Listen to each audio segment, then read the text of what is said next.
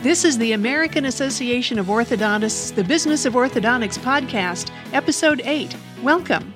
I'm Pam Paladin, here with a quick update on the U.S. Supreme Court ruling of King versus Burwell.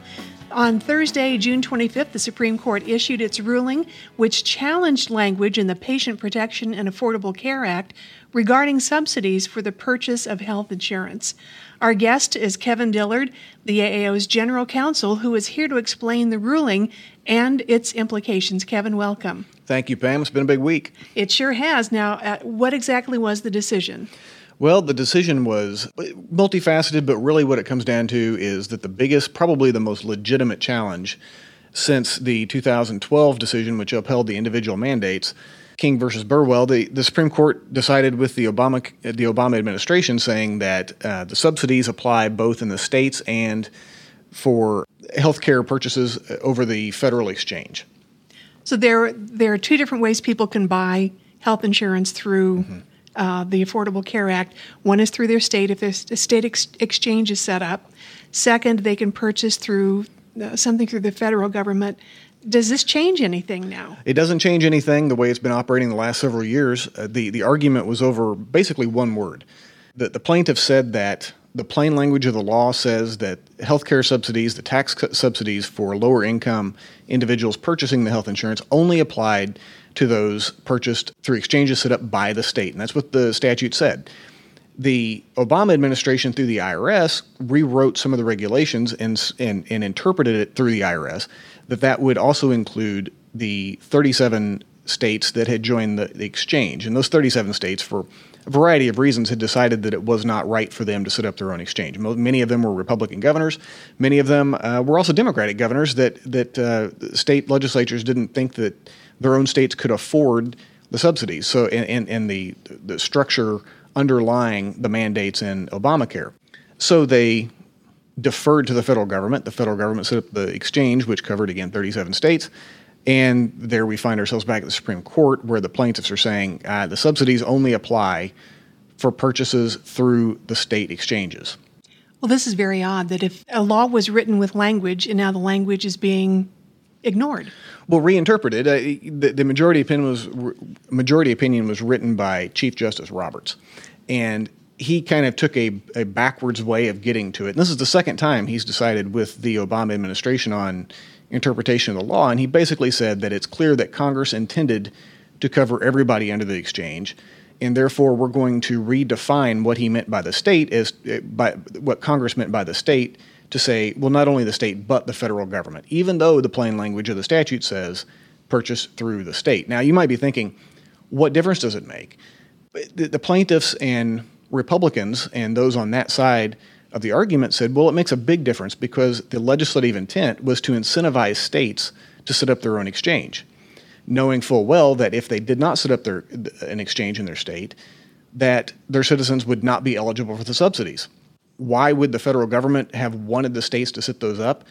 Well, the federal government doesn't, uh, didn't want to, and still doesn't really want to be in the healthcare marketplace. We can see what happened last year with healthcare.gov and the uh, multiple problems they had rolling that out and the technical problems. They just didn't want to be in that business. They still don't, and that's why the plaintiffs said they were incentivizing states to create those exchanges.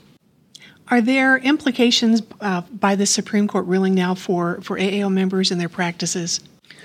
Well, again, everything stays the same. I think the biggest uh, implication is political, and that's that if the decision had gone the other way, there would have been a legislative push late this summer and into the fall to correct the language to perhaps probably compromise with the Obama administration and allow the subsidies to go forward for everybody, but in exchange for a few Republican priorities.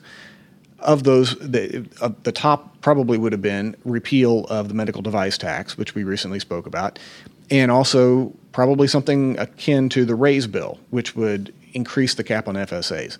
So, in the short term, it probably reduces the overall chance that we'll see immediate or, or, or in the near future action on those two AO priorities. Uh, but other than that, everything stays the same. It doesn't affect the essential health benefits package in Obamacare. It doesn't affect the fact that different states are interpreting medically necessary orthodontics, which is required for insurance plans on the exchange. it doesn't affect uh, how those states are interpreting that. So everything at this point goes forward as it has been. What are the uh, likelihood, uh, or what is the likelihood of future challenges to the Affordable Care Act, in your opinion, Kevin? Well, there's a there's still a House Republican challenge that is pending, but I, you know, again, I, I think this was probably from a legal perspective. I think this and the individual mandate case back in 2012 were the two that had the best chance of succeeding if you're a Republican. I think probably moving forward, one might one might legitimately ask, well, if the IRS interpreted that one word instance of, of by the states, could not a future president, perhaps a Jeb Bush or Marco Rubio in, in 2017 when they're sworn in, could they not direct their IRS to reinterpret that and say, no, it's now we're interpreting it only as the state? As a result of this decision, they cannot do that now because Justice Roberts basically sidestepped that whole issue and said that it wasn't just an IRS thing. It wasn't just an IRS interpretation. It was actually Congress's intent to uh, apply this to equally to all um, citizens, regardless of what state that they're in. So that argument now is, or that potential strategy is, is taken off, um, taken off the, the strategy board forever. So now it goes back to legislative repeal. And, you know, time will only tell if health insurance costs continue to go up as they're expected to go up this year. Right. And if a Republican is is elected in 2016 with a Republican Congress, will there be the political will to to change substantially the law to more benefit or more to the uh, vision of Republicans? Kevin, what can AAO members do to make their voices heard on this issue by their representatives in Congress? I think a lot of Republican strategists, a lot of uh, healthcare strategists right now would would say, and I agree with it, to say uh, it's time that you have to play what might be called small ball.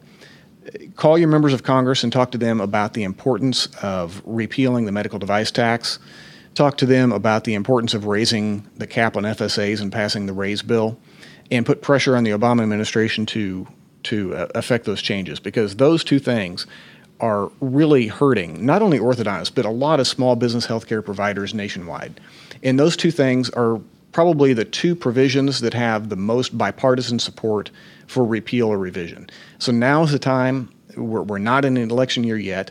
It is time to call, email, send a tweet, Facebook message, whatever the case may be, to your member of Congress and tell them in your own way, in your own words, use your own story about how those costs from the medical device tax and, and, and reduction in the federal flexible spending account have affected your business and your ability to hire qualified and highly paid orthodontic assistants and uh, to be able to, to deliver care to people who want the care. Absolutely, and, and to be able to deliver uh, high quality orthodontic care to as many people as possible.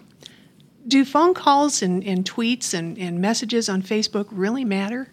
I think they do. And, and the, the time for writing a letter is probably in the past now with the anthrax screenings and everything. You write a letter to your member of Congress or send it via UPS. It takes about a month to filter through the the congressional mail system. It is far easier to tag them in a Facebook post or tweet them directly, and they, they see that. That's that's it's an immediate thing. Other people see it. They know that your friends are seeing it on Facebook. They know that people who follow you on Twitter are seeing it. And if enough people reach them that way, it is a very quick and easy method and very modern method for members of Congress to be able to weigh the public opinion in their district. Great. Kevin Dillard, AAO's General Counsel, thank you for explaining the implications of the recent Supreme Court ruling on King versus Burwell. Always appreciate your advice and your and your interpretations. Happy to be here. And that's a wrap for this brief episode eight of the Business of Orthodontics podcast. Thanks for joining us. I'm Pam Paladin. Join us next time on the Business of Orthodontics podcast.